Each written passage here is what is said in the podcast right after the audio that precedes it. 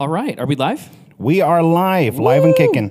Well, what's up, everybody? Welcome to another episode of the Sermon Review. We started a little bit later today, only because this weekend has been crazy for some of us here at the church. Yeah. What were some of the things that we did, guys? Daniel, also, for those of you that might have forgotten, Daniel's here with us as well on the mic. Daniel, say what's up. What's up? He even said it in the same inflection. What's up? That was great. That was a cute moment. What were some of the things that we did this weekend that made us start late today?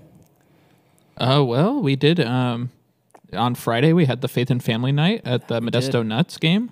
We did like a post-game concert, which was a lot of fun. A lot of people showed out, so and came out and worshipped. And Stockton took the dub. I know. So Modesto didn't necessarily show up, but yeah. Well, I'm from Stockton, so let's go Ports. It worked out okay. So yeah.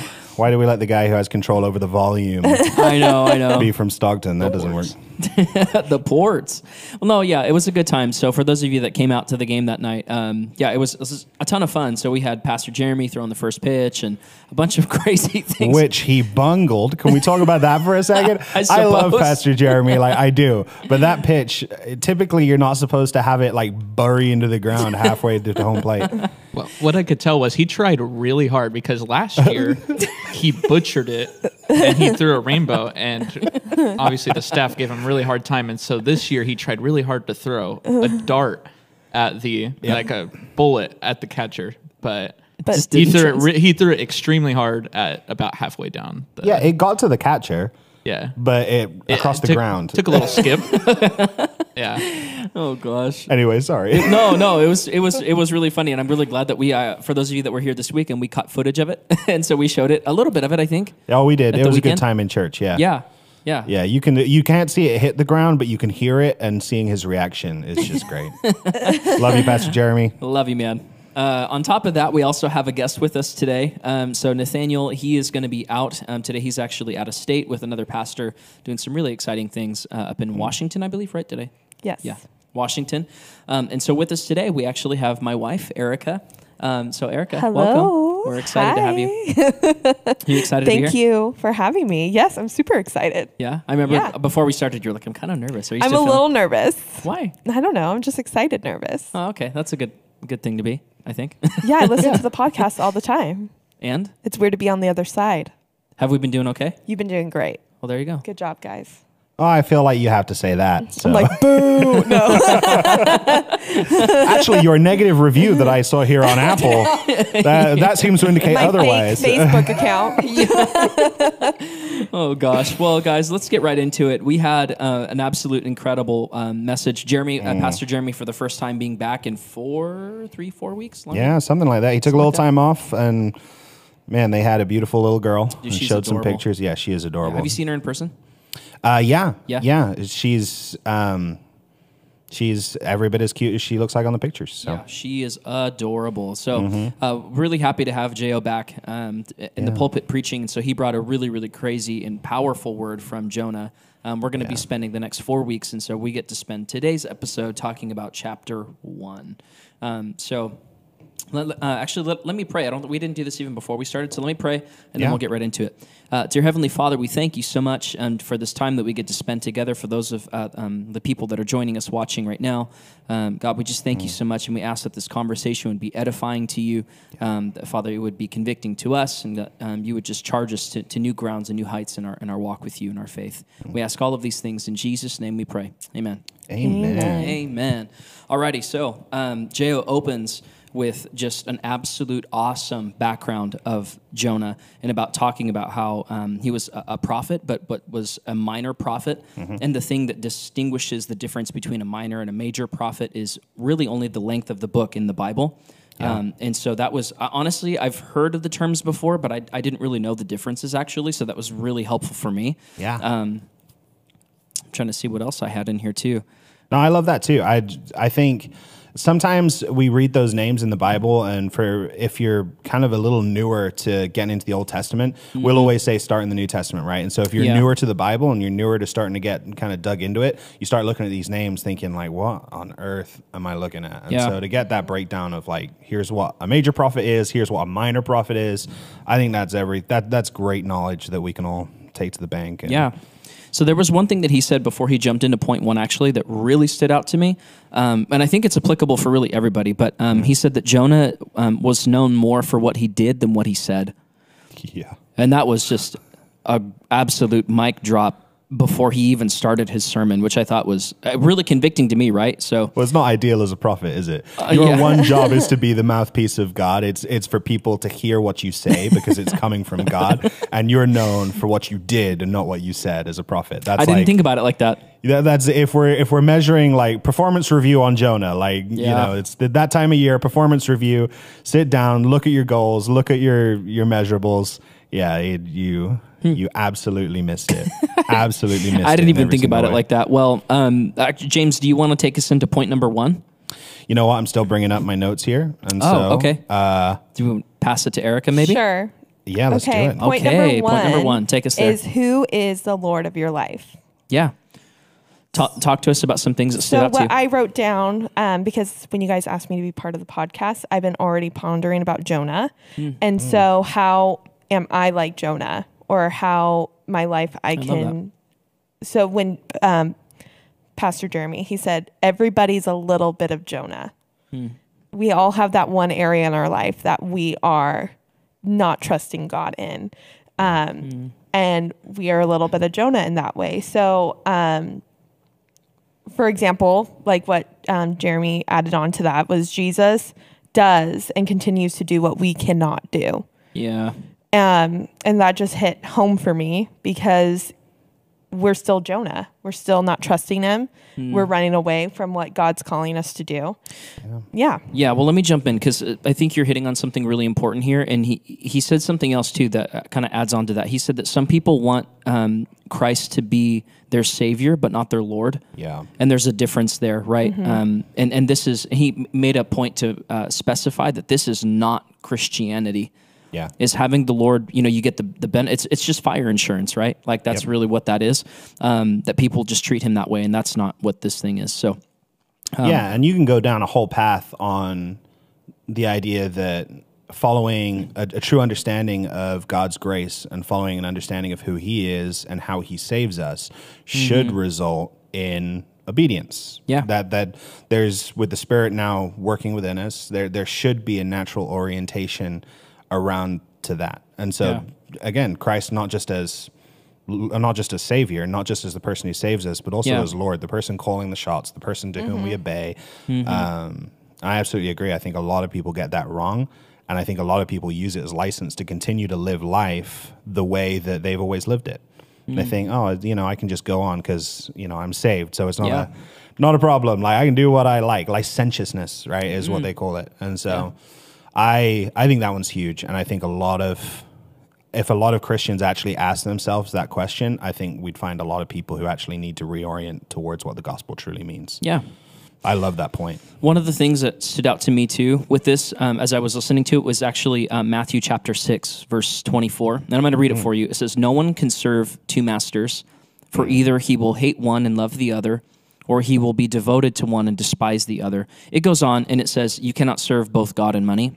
Yeah. But in this case, right, it's really any idol, I think. That's how at least it hits me. Any idol that you place that is above God, you cannot serve both of them. And so in this case, and I don't know how much of this I'm stealing from you, James, because I know that we talked about this prior, but you had talked about how Jonah really tried to play God in this. And so even your own desire to want to control your life. So Erica, like you were just saying now, like there are some areas in life that people are not trusting him because you're still hanging on to control. Your hand is still on the driver's wheel, right?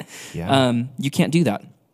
Well, I think some of how I feel about that is grounded in the fact that I just had a fundamental misunderstanding about Jonah. And this comes from growing up as a kid, like watching the VeggieTales. With the felt board. Right, yeah, exactly. He went in the whale. Actually, it was a fish. But yeah, you grow up. Jonah is probably the most told story from a kid's perspective in the Bible. And I think my understanding growing up was always that Jonah didn't want to go to Nineveh because he was scared of the Ninevites.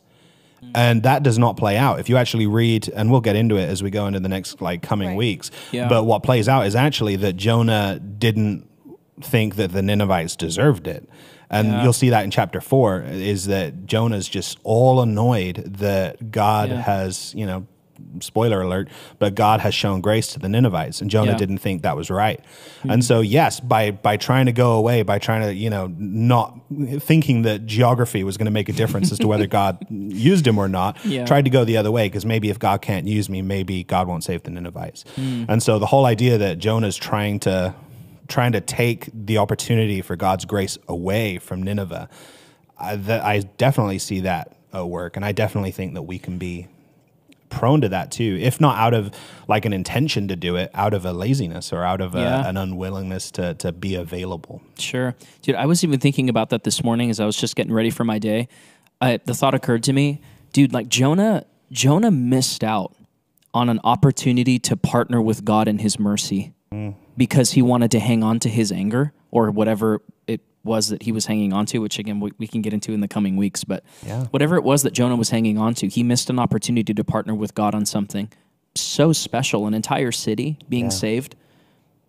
I mean, that's crazy to me, but there's not much further that point goes. I just thought about it. Sad. Oh, go. No, go ahead. So I just wrote down like Christianity is something that will cost you.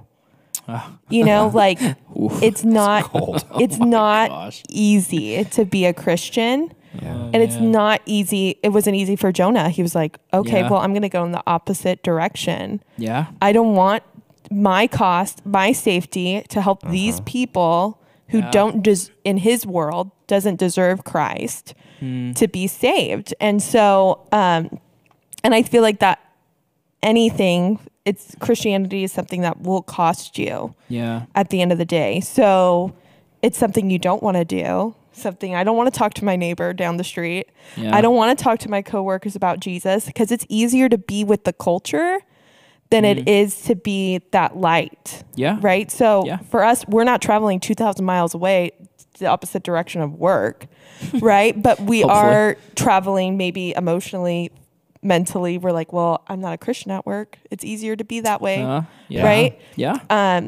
Because you don't want it to cost you. You don't want to be that weird Christian person at work, right? So that's what I was thinking about for point number one. It's going to cost you to be that light, even though you don't want to be it all the time. Yeah, submission is hard.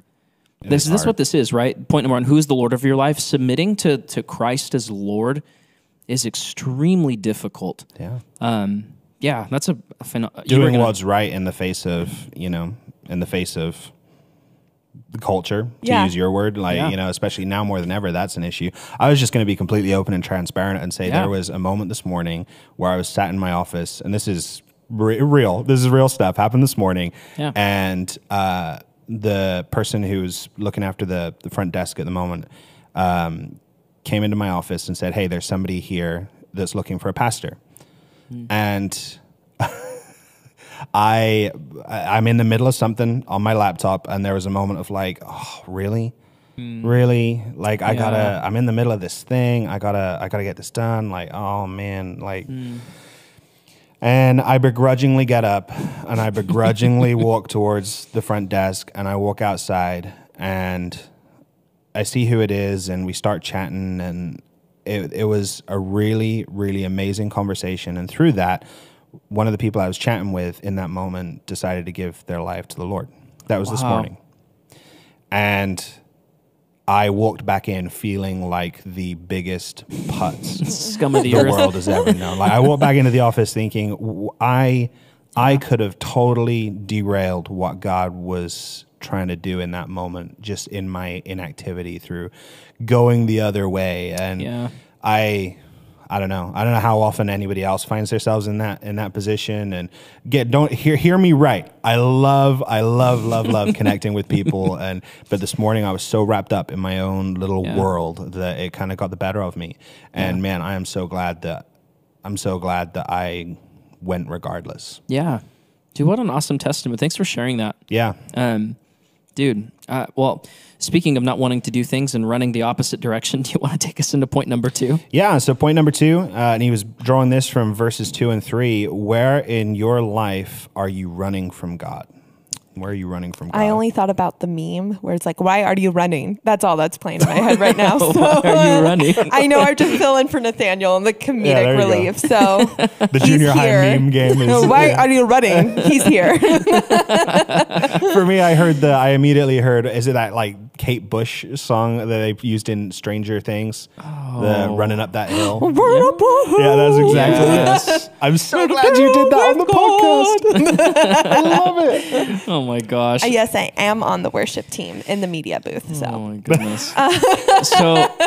So one of the things that J.O. asked, he goes, well, let me, I guess, backtrack a little bit. So if you're, I heard this said one time, if you're running from something, that you're running to something else, right? Mm. If you're running from something, you're running to something. And so J.O., comes in and asks, who are your Ninevites?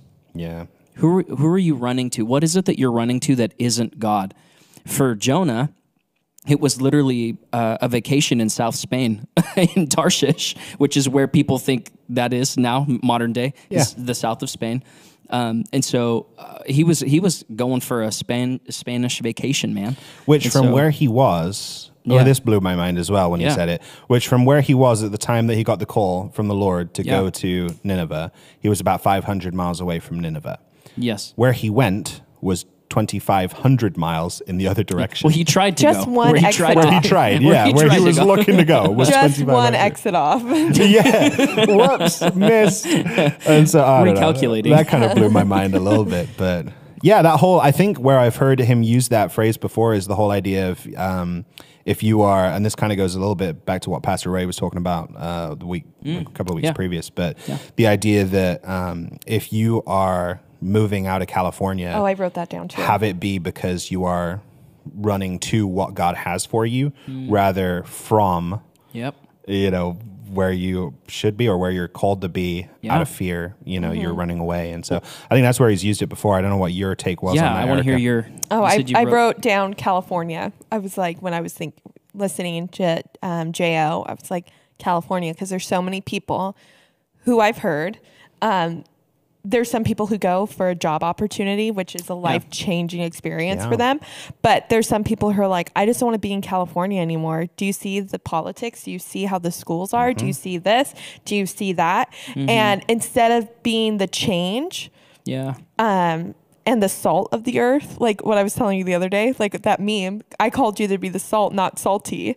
Instead of like, you're complaining and you're not using your voice to advocate. Yeah. For the things that Christ has called us to advocate for. We just complain about the culture instead of being the culture change. We had talked about, sorry, I didn't interrupt. No. Okay. Mm-mm. So what we had talked about too was that in the Bible, and it talks about the armor of God, right? To put on the full armor of God so that you can stand against the devil and his schemes and blah, blah, it goes on and on. But the point being there is that God calls you to put on the armor every day. Mm-hmm. And that doesn't mean that, if you go to the beach, you're not putting on a full armor to go to the beach. Christianity is not a vacation. Christianity is not a product to be consumed. Christianity is not something that you just consume and then partake, and this was good for me, and it stops there. As we were saying in even point one, this is something that is going to cost you. This is a sacrifice, a daily thing that you have to walk out. And so when you see like a culture, a people that are in need, to your point, God has called you to be the salt of the earth. He's called you to be the light. And that takes a lot of courage. That takes a lot of boldness. Yeah. And you need that armor to be able to stand up and complete that task. God has not left you alone in doing that. He's not left you ill-equipped. Yeah. I will let you jump in because you're... Let me ask you this question. Yeah. Where in your life are you running from God? Personally? What would be a tangible example of that? I might have to think on it a little bit more. I can answer that. Yeah, because for Victor, right? For me. I'm like, well, listen here, Victor, this is where you're running from God. I'd be interested to hear this as my wife. Please tell me. We have 55 lists. No. So for me, because you guys are in a biblical setting of work, right? It's easier for you guys to You try, right? But for me, it's secular. I'm a teacher, so I'm in a secular workplace for the most part. You have the run-in of an occasion Christian you work with, but it's much easier to just act like the rest of them instead of being that light. Yeah. So for me, I'll be like, I'll come home and I'm just like, Vic, I messed up.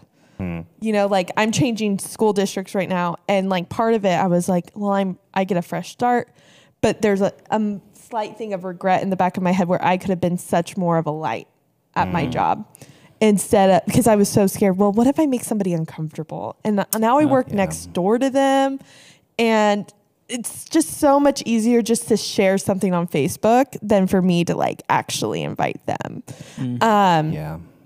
So for me, that's like my error is it's hard for me to get out of my comfort zone because you don't want to offend somebody. You don't want to hurt somebody's feelings or make somebody uncomfortable or be like, well, I don't believe in God. And you're like, oh, okay.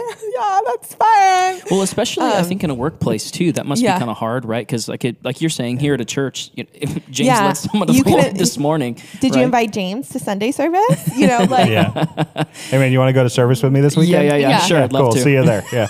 I go with James Bailey's wife every Sunday to church. So. It's true. Yeah. Double trouble. Right there in the front row. Every time I'm up there doing announcements on like, the weekend worship, I'm getting heckled by the front row. Well, Erica, thank you so much for your transparency because that's hard to, I think sometimes it's hard to admit. It's certainly hard. It was almost unreasonable of me to ask, but I think sometimes we hear things in a message on a Sunday and we can read these questions and they're great questions, but unless they sink into your heart and unless you actually address them with yourself, they are useless questions to you. I think I can answer, by the way. Oh, go. Yeah shoot. And then I'll give you what mine is. Okay. So for me, having thought about it a little bit, I think for me, I'm running from God's like standard for rest. I don't think I do that well enough. I mean, here in ministry, for those of you that don't know, ministry is really tough. Yeah. It's unlike any job that I've worked ever in my life before. Not that I've worked very many of them, but it's unlike anything that I've ever done in my life before. And so finding out that it's a daily grind, and not only do you have the job, as you were saying, I got things to do, I got deadlines to meet, people I need to email and call and blah, blah, blah. And then I have to go and do my duty as a Christian outside of my job. Finding time in all of that to just be with the Lord and to rest the way that he biblically ascribes to us to do. I don't do that well enough. And sometimes I get my my identity, maybe sometimes in my work. Not necessarily that the title is super important because that's not what I want you guys to hear, but the idea that like the work that comes with that title to earn that, right, or to maintain that can be an accolade for me sometimes. And so learning how to take moments to lay that down and to be humble and to just remind myself that before any of that, I'm a child of God outside of the podcast, outside of worship leading, outside of being a minister, being a husband, all of that, right? Like I'm a child, a dog dad. A dog dad, for sure.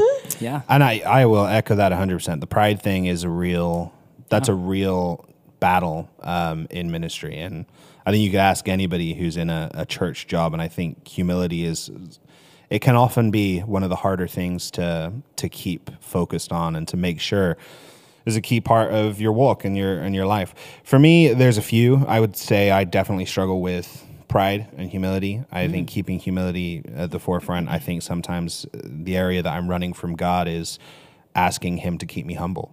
Yeah. Because that is a dangerous prayer. Like asking God to humble you, you know, is rarely a pain-free experience. And so I think that's one area. Another area, I think just the classic, I have neighbors that I know are far from God. I know they are. And it would be so easy for me to walk on over and be a part of their lives a lot more frequently than I am. And I get caught up in the, but I'm just tired. Like Lord, didn't I just lead someone to you this morning? Like, isn't that enough? You know, no, it's not enough. And so there's in the way that Jonah was running from bringing the word to people who needed it more than ever, I think there's an element of that in my life as well. And reaching the one, we always talk about the one, right? The one who is lost, the one who's far from God. I've got to make that real in my life. And yes, there are people that I've made a connection with. Yes, there are people I'm working towards that with. Is it in the type of urgency? Is it in the kind of way? Is it at the level that reflects the fact that unless they have a gospel experience with Jesus, then they are going to an eternity that is not going to be spent with Christ? Yeah. And it's probably not. And that's probably an area that I am I don't know that I'd actively say I'm running from, but it's an area I'm allowing myself to drift from. So I gotta do better with that. Well, let me jump in there because Jo said something in his sermon that really stood out to me. He goes, God, if I can get away far enough from you, you might get someone else to do what you're calling me to do. Yeah, so the next closest prophet. Yeah. Whoever that was. Yeah. And so a different fish. Yeah. And I wanted to take this even one step further, and I even put in my notes: if I ignore you long enough. Not if I run far away enough, but if I ignore you for long enough, people with kids, parents, you guys know what I'm talking about. If I ignore you, this kid long enough, maybe they'll stop crying or maybe they'll stop bugging me, right? It's a thing. And yeah, right. And so I definitely think that some folks take this stance with God. God is calling you to do something and you've taken the mentality, man, if I just ignore this, if I'm on TikTok long enough or if I'm on Instagram long enough and I just numb this long enough to not pay attention to what God is calling me to do, I might just get away from it. Totally. You know? Or putting something off until something. Yes. Like, well, I'll just, maybe I'll start giving back to God like when I have a little more money, or maybe I'll start serving when I have a little more time. Maybe I'll start going to church a little more regularly, when I'm able to get that promotion or something. Yeah. We put it off until something. Right. And very often that's just going to be a never. Right. Yeah. Well, are we ready to go into point number? I think I'm convicted enough. Let's just call it. Let's just stop. Anyway, next week, right? Jonah 2. Your vulnerabilities. Point number 3 we're in now. Actually, I'm sorry. There was one more thing I wanted to talk about. Sorry, one more. Because Jo actually goes in here and he gives 3 ways to protect yourself from running. Oh, and I thought there was some really good stuff in here. So I want to jump in. So point number 1 in 3 ways to protect yourself from running is first one is daily time with God. Yeah. I hear, and this is what he said, this was just super good. He goes, I hear people say that I want God to speak to me, but they won't spend time to pick up the Bible. And I thought that this was extremely timely. 100%. Yeah. That is, the Bible is the key way that God communicates to us. If you are saying like, I'm just waiting for the Lord to give me direction. Yeah, right? Well, I kind of wanted to get into this a little bit because for some of the people that are maybe a little bit more scholarly in their faith, and maybe you're at that level and maybe you're at the beginning, right, of your faith journey, but I wanted to talk to the people that are a little bit more aged in wisdom here, and so this is what is called dispensationalism, the big word. And so this is about how, and this what this word means is how God interacted with his chosen people, how he decides to dispense, that's how I remembered it. That's good. Right? Yeah, like a little gumball machine. Maybe not that way, but... What's a gumball? I don't know. Wait, I genuinely don't know what a gumball is. I'm foreign. I don't know... Even the way he said it. Foreign. He's not I'm not from get here. That green card or whatever. Hold on, let's be clear. Test on the citizenship. For all of the government agents who are now watching this, I have a green card. So a gumball is... There's a bunch of gumballs. They're in a ball form. Okay. You put a quarter in, twist the knob, gumball comes out. So it's literally gum. It's like chewing gum. It's like, but it looks like a rubber ball. It's a ball. Imagine kind of like an M&M. Sure. But if you were to chew it, it would become gum. Oh, okay. But larger. Big. Yeah, but larger. So it's a ball of gum. Yeah, correct. I probably could have put that together if I we call it gumball. So kind of like a ball of gum machine. Yes. Yeah, okay. And all right, I'm with you now. Thank you for explaining that to me with grace and patience. Yeah, Erica. 1776. Wow. Happy July 4th, everyone. So we can go through the eras of the Bible and see the differences in how God decided to dispense his voice. And so depending on and this ranges, there's a whole bunch of stuff that goes into this. Yeah. There's anywhere from 3 to 8 different eras that this can get broken up into, but just for the sake of this conversation, we'll keep it at 3 right now, which is called the minimal, by the way, the minimal approach, the minimal dispensation. The first one is the era of law, the dispensation of law. And so this ranges from about Genesis all the way to the birth of the church that we see in roughly the New Testament, somewhere in there. Old Testament? The birth of the church? Oh, I thought, sorry, you said Genesis. Genesis? Yeah, so starting at the Old Testament. Yes, starting in the Old Testament. To the New Testament. Through the end of the Gospels, effectively. Correct. Got it, okay. Yeah.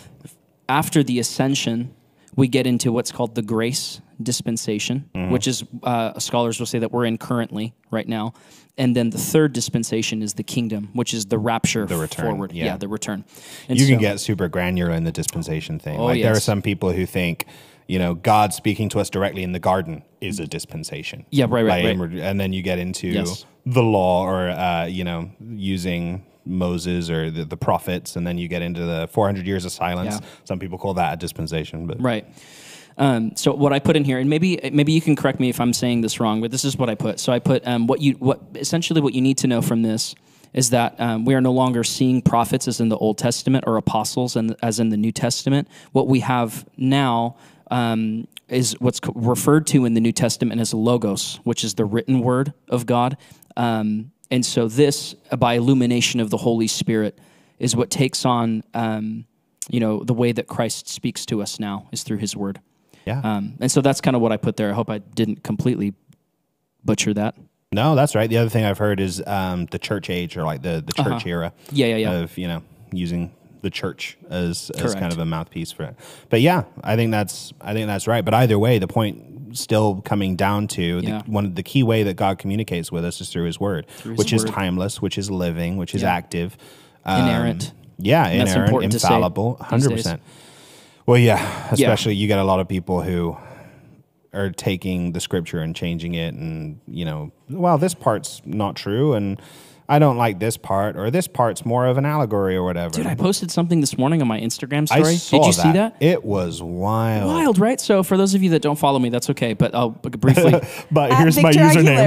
No, I'm not going to do that. That's not what this was going. Follow I was for just follow, gonna... like for like. Thank you. No, thank you. Like for like. Oh my gosh. No, what I was just going to explain the reel that I posted. So anyway, it's like this interview style, much like we're doing now, but it was a guy and a couple of girls. And so the girl goes, well, actually I am a Christian. And the guy goes, oh, okay, well, do you believe what the Bible says? And she goes, well, no.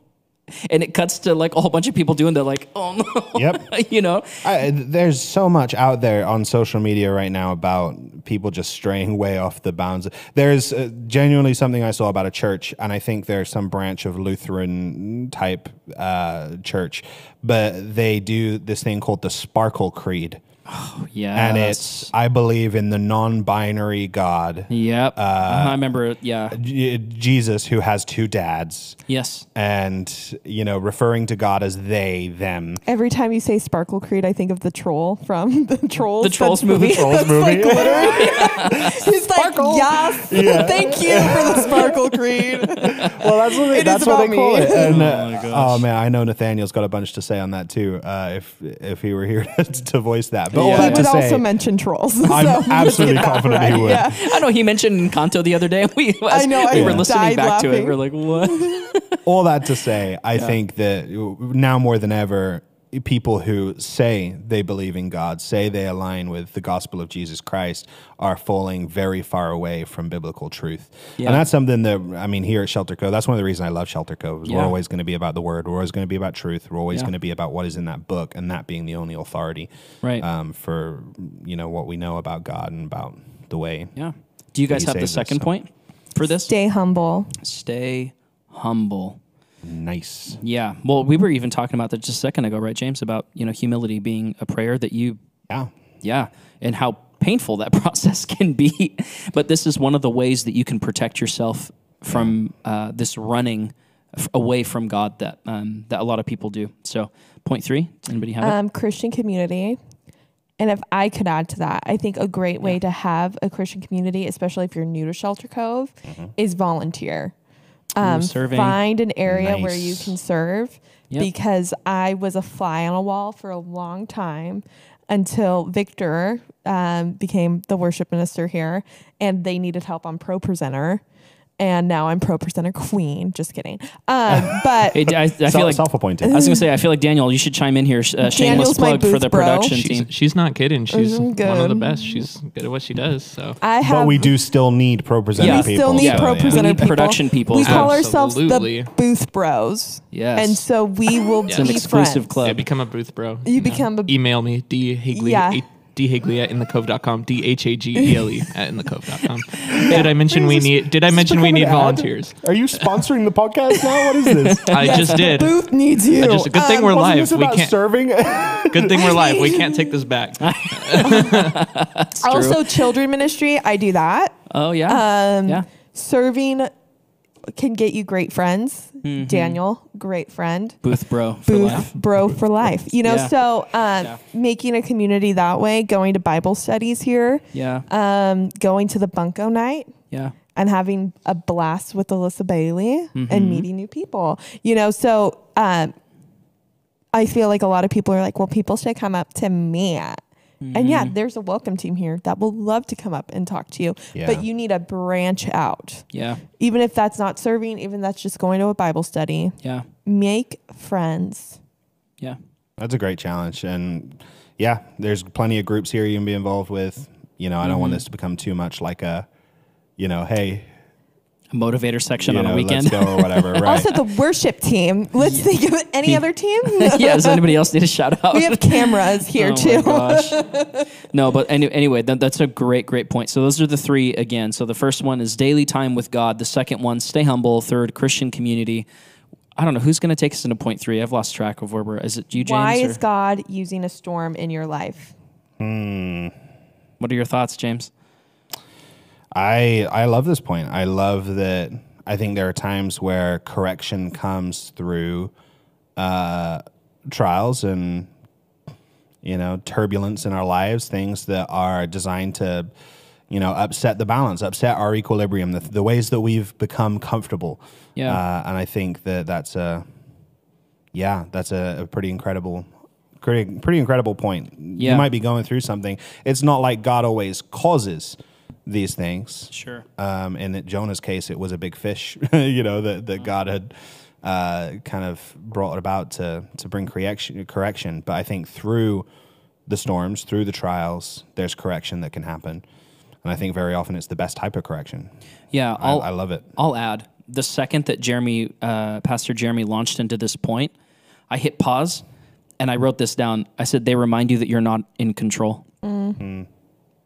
There are so many things, as we were talking about, right? Like in the first point, there's areas in our lives that you're not trusting God. You're not giving him control over those things. And so he just goes, boop, there's a storm to remind you that you have no control over some of the things in your life. Yeah. And that's not to scare you. That's not to make you squirm or suffer or feel like God is just angry with you and he's sending me through trials and tribulations all the time. That's not what that is, right? It's to remind you that you need him. There's a reliance on him there. And J.O. went on and said, when you run from God, it hurts him, it hurts you, and it hurts others. And I thought this was a really, really good point as well. So I have tons of notes for this point, but I don't want to completely monopolize the conversation. So go for it, man. Monopoly. I put like God sends you the storm because he doesn't want to let you go. Oh, yeah, J.O. said that, yeah. And so I remember last year in like May, I was doing Pro Presenter and nice Booth Bros for life. Booth Bros. So I was, we don't have shirts yet. So I was sitting there and he was like, I don't remember what sermon he was talking about, but, or he was on, but he said, if you're coming out of a storm, like find God's peace. But if you're not in the storm, get ready for one. And I remember rolling my eyes and being like, I've had enough storms as I was 27 at the time. As a 27-year-old, I've had enough. God's going to be like, that was enough for your lifetime. You're good. And like that day we got a phone call that my dad was there's a long story with it, but, my dad, who has been estranged and was on drugs, was in the process of dying. And I remember like going into your office and just sobbing because I was like, okay, God really meant immediately that the storm was going to happen. Yeah. And so like for me, when I was hearing about the storm, for a lot of my life, it's been because of like my father's actions. So when I'm not a parent myself, but I do have to tell parents, if you are a parent or you have a child in your life, please be putting your relationship with God first. And don't be a Jonah, because for me, my dad relates a lot to Jonah in my life, because he ran away from the things that God called him to do and did something that was with the culture that was easier for him to be in a life of drugs and horrible things that he did. But put on the armor of God, read your Bible, and make sure that you're protecting yourself from the culture so you can protect your children as much as you can, and making sure that they are following the biblical ways. So that's my 2 cents. Awesome. A little more than 2 cents. That's awesome. Boom. Yeah. I'd pay way more than 2 cents for that. Yeah. $1.50. Salt. Or a bottle of water. Well, one of the things I was going to say too, was that as I was reading through this, this also reminded me of Matthew 14. And the specific situation that I'm referring to here is when Peter walks on water with Jesus. Yeah. It was right after Jesus had fed the 5,000, excluding women and children, so it's probably more than that. But he had fed the 5,000. He had sent the disciples on ahead of him. And that night there was a storm, and Jesus comes walking on the water, and the disciples are freaking out. I mean, if you can picture it, it's like straight out of a horror film. You're this stormy, and all of a sudden you just see this guy walking on water towards you. I think the scripture even says they thought it was a ghost. Mm-hmm. And so then they finally, Jesus calls out and says, "No, it's me." And Peter goes, "Well, if it's you, Jesus, call me out to come with you." And so Peter steps out onto the wave, and the second that Peter moves his gaze off of Jesus, he begins to sink.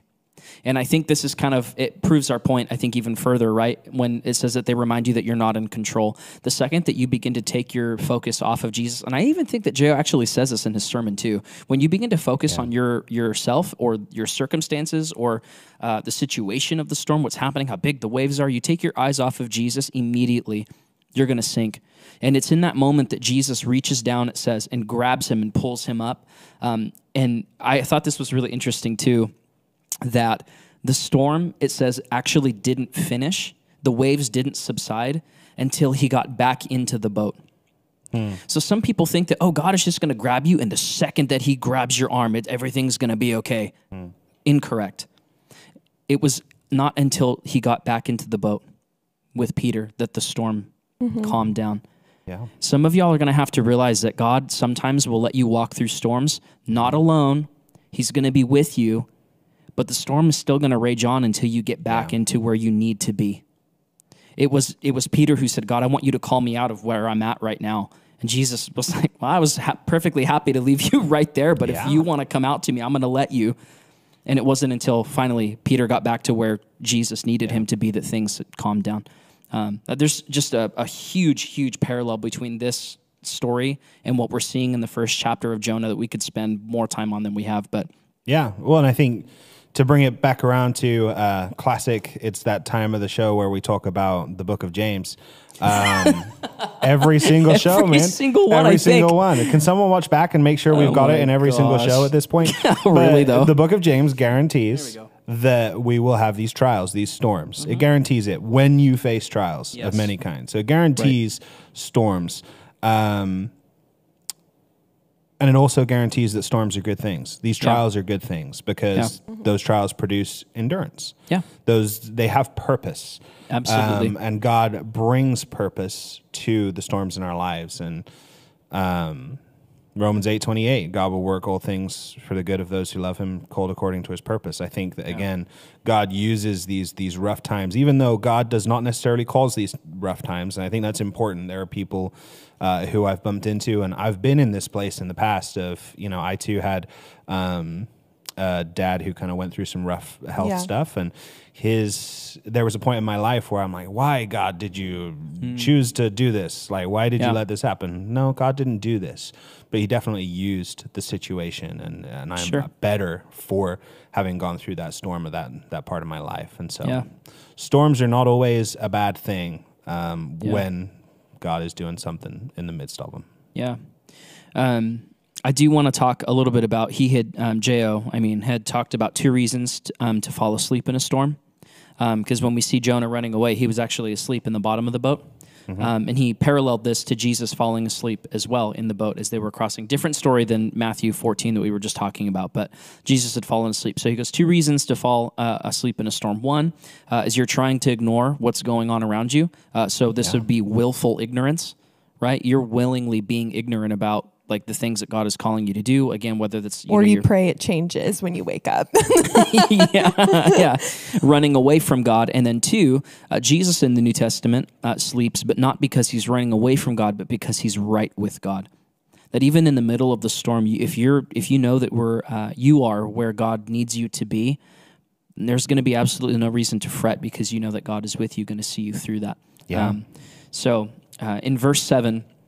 In Jonah, Jonah chapter 1, verse 7, it says, and they, the people on the ship, said to one another, come, let us cast lots, which J.O. explained that. Go back and watch it if you want to know what that's about, that we may know on whose account this evil has come upon us. So I put in here, I think this is a perfect example that sometimes, sometimes, not all the time, sometimes not everything that you see as bad is actually bad. The storm was sent by God to get Jonah's attention. It was the best thing that had ever happened to him because it was where God needed him to be.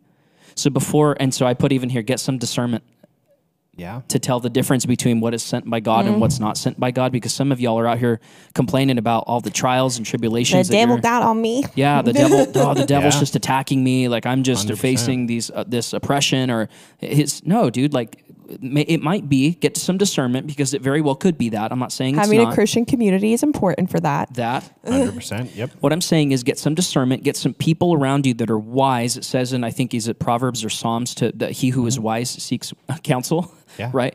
Get some people around you that can speak into your life, that can look at your situations and go, hey man, you need to stop acting a fool right now. Like get yourself together. And this is why things are going crazy in your life, or the people that look in your life and go, dude, let me pray with you. Let me come alongside you. Let me hold your arms up. Let me support you through this. But all that to say, don't just assume that because you're struggling, it's like, oh man, this is from the enemy. Like, no, dude, pray about it, discern it, go through that process. I'm with that 100%. And not to mention for the fact that even in the midst of this storm, the sailors, it looks to me, I haven't done enough digging to this to know for sure. Sure.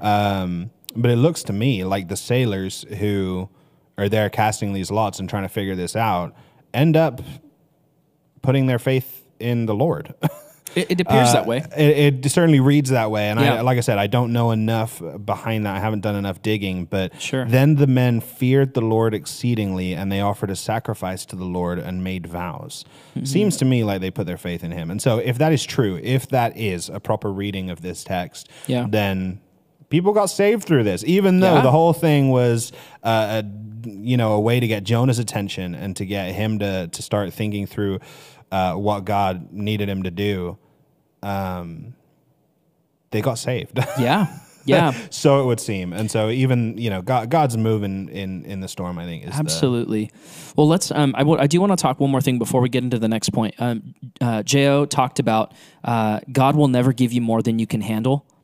He talked about this quote that we see all the time, and I want to talk about it because I feel like it's one of those things that's just a misnomer, right? People misquote that all the time, and the scripture that they're talking about is 1 Corinthians 10:13, where it says, you will not be tempted beyond your ability. He will provide a way of escape.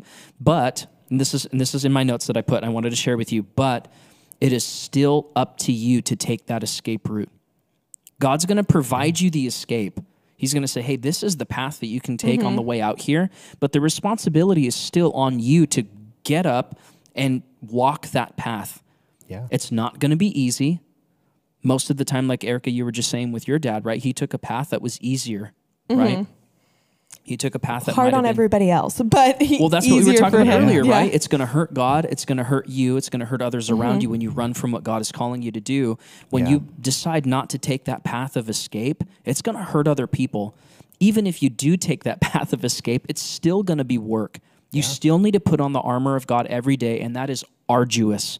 It's not easy to carry the weight of armor. It's heavy. Yeah. And it's not an easy, light burden. Well, and I think Pastor Jeremy said it right in that God gives us stuff we can't handle all the time. All the time. Or God allows us to go through things we can't handle all the time, whichever yes. way you look at it. Not everything, like we've said, is necessarily caused by God, but yeah. there are things he allows us to go through that are more than what we can handle all the time. The permissive will. The permissive will, right. Yes. The point of that text, which is the most misquoted scripture, I think, in Christendom today, is the whole, you know, well, God won't give you more than you can handle. It's a great Facebook banner. Oh, it's great Facebook banner. And it's really good if you throw like a picture of like an angel and a sunset behind it. Yeah. And God won't give you more than you can handle. It's okay. Because Christianity's easy. Yeah, it's so easy. Of course he will give yes. you things that you cannot handle. Of course he will allow you to go through things you can't handle. Yeah. The point is to reorient yourself to him and rely on him. The verse in 1 Corinthians is talking about temptation. Yeah. It's not talking about what you can handle or what you can't handle in terms of life. It's talking about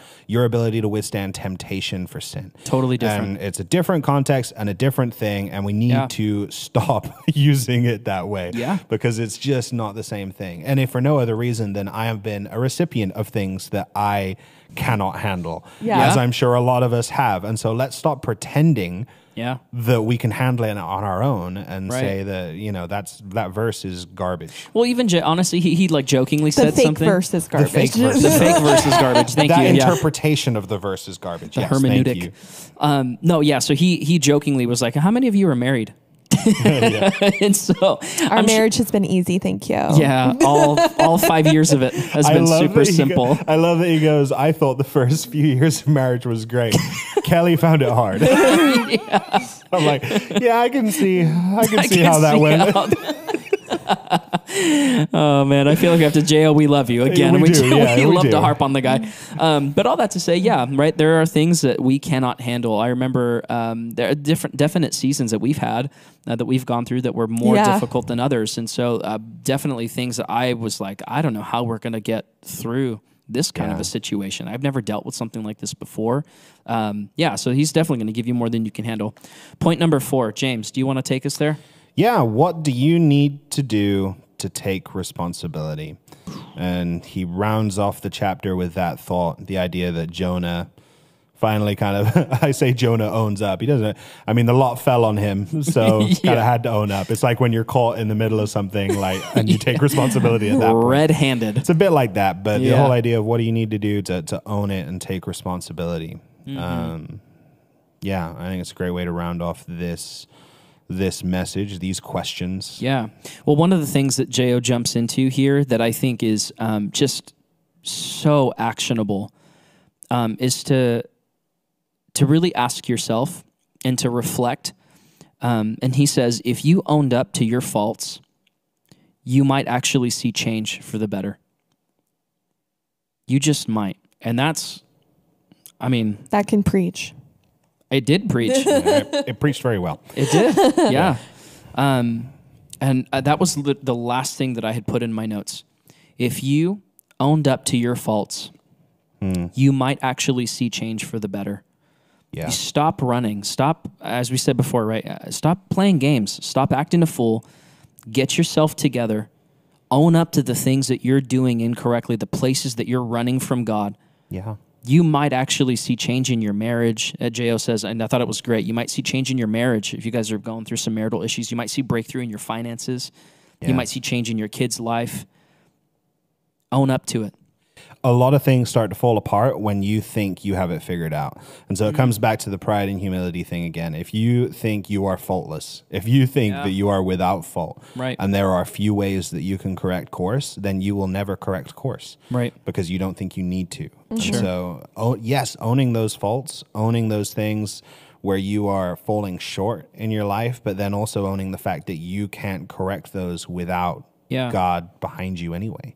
Yeah. And so that's it's a big, bold statement of humility. But I think right. a lot of people, probably myself included, left that thinking I need to probably humble myself in order to get to the point where I can start digging at more of the faults that are in my life. Sure. Well, I think we've said too on the podcast before, like this exercise of owning up to your faults is only going to go as far as you are honest with yourself. Yeah. So be honest with yourself as wherever you're at, if you're going to end up doing this. I hope you do. But as you sit down to reflect about your faults, be honest with yourself. Mm-hmm. It's not going to help anybody if you can't see straight, right? But it's like the blind leading the blind, right? You got to take the plank out of your own eye before you help your brother with his. And I think that's almost a recovery thing, isn't it? In the recovery world, there's this idea of you have to admit there's a problem, and you have to to see the problem and want to seek help from it. Yeah. I think that's true of a lot of different areas. Yes, for addiction, and maybe that's something that you need freedom from today, you know? Right. But I think with every area of our lives where we're entrenched outside of God's best for our lives, however we're living in that, seeing that fault and, like you say, being honest, being prepared for it to hurt, because it will. Like, it will hurt. Anytime that God does surgery on us and starts to remove things, and it gets painful. Erica, did you have anything you wanted to say? I wrote down Jonah's story changed when he admitted his problem. And so I was just like thinking just now while you guys were talking. But he's a minor prophet, but one of the biggest stories that Christians, little ones, everybody, VeggieTales, cartoon vegetables, Newsboys. Yes. Look it up; it's amazing.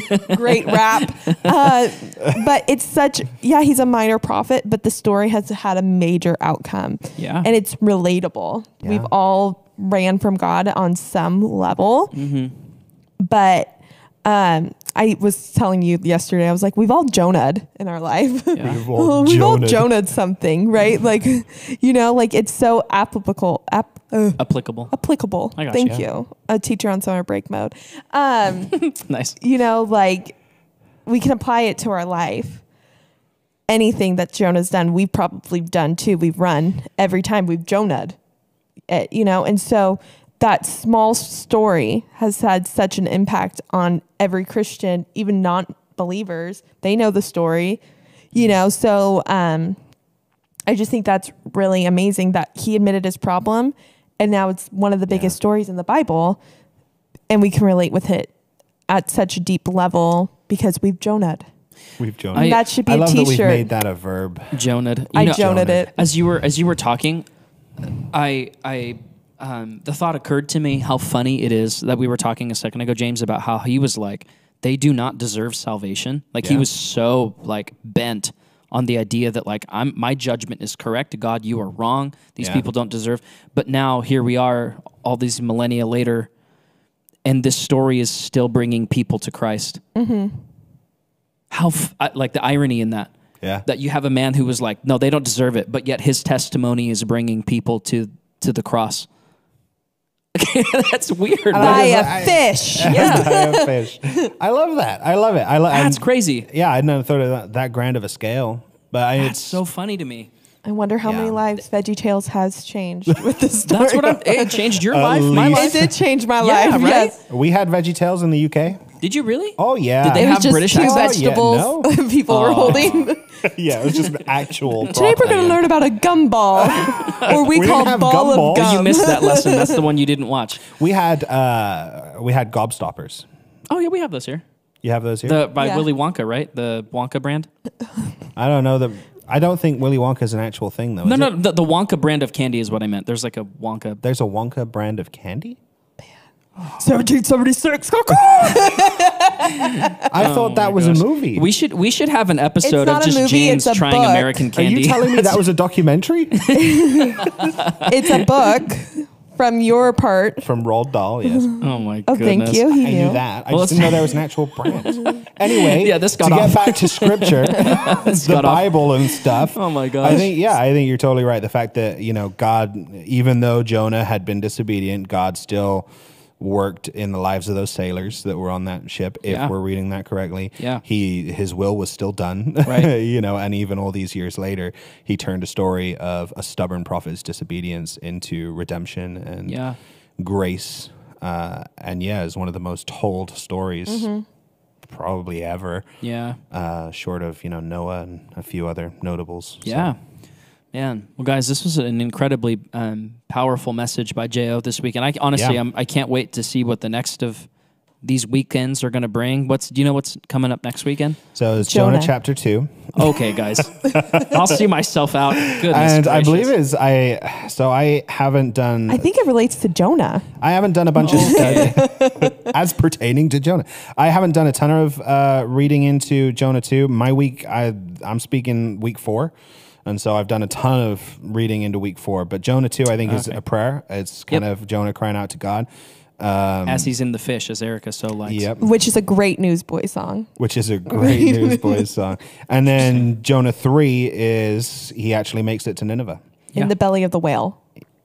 And then Jonah 4 is... the underwater jail. Jonah's angry and he's just not happy. Yeah. Yeah. So yeah, it's an incredible story, and if you think you know the story of Jonah, like I thought I knew it, you don't. There's a lot more nuance to it, and I'm excited to get into it next week and the week beyond. So, well, folks, thank you so much for joining us this week for this episode of the Sermon Review. Next week, join us while we talk about what kind of fish we think swallowed Jonah. It wasn't a whale because that's a mammal, right? Which is a whole nother. Join us next week for that conversation. What was it? It was probably a ball of gum.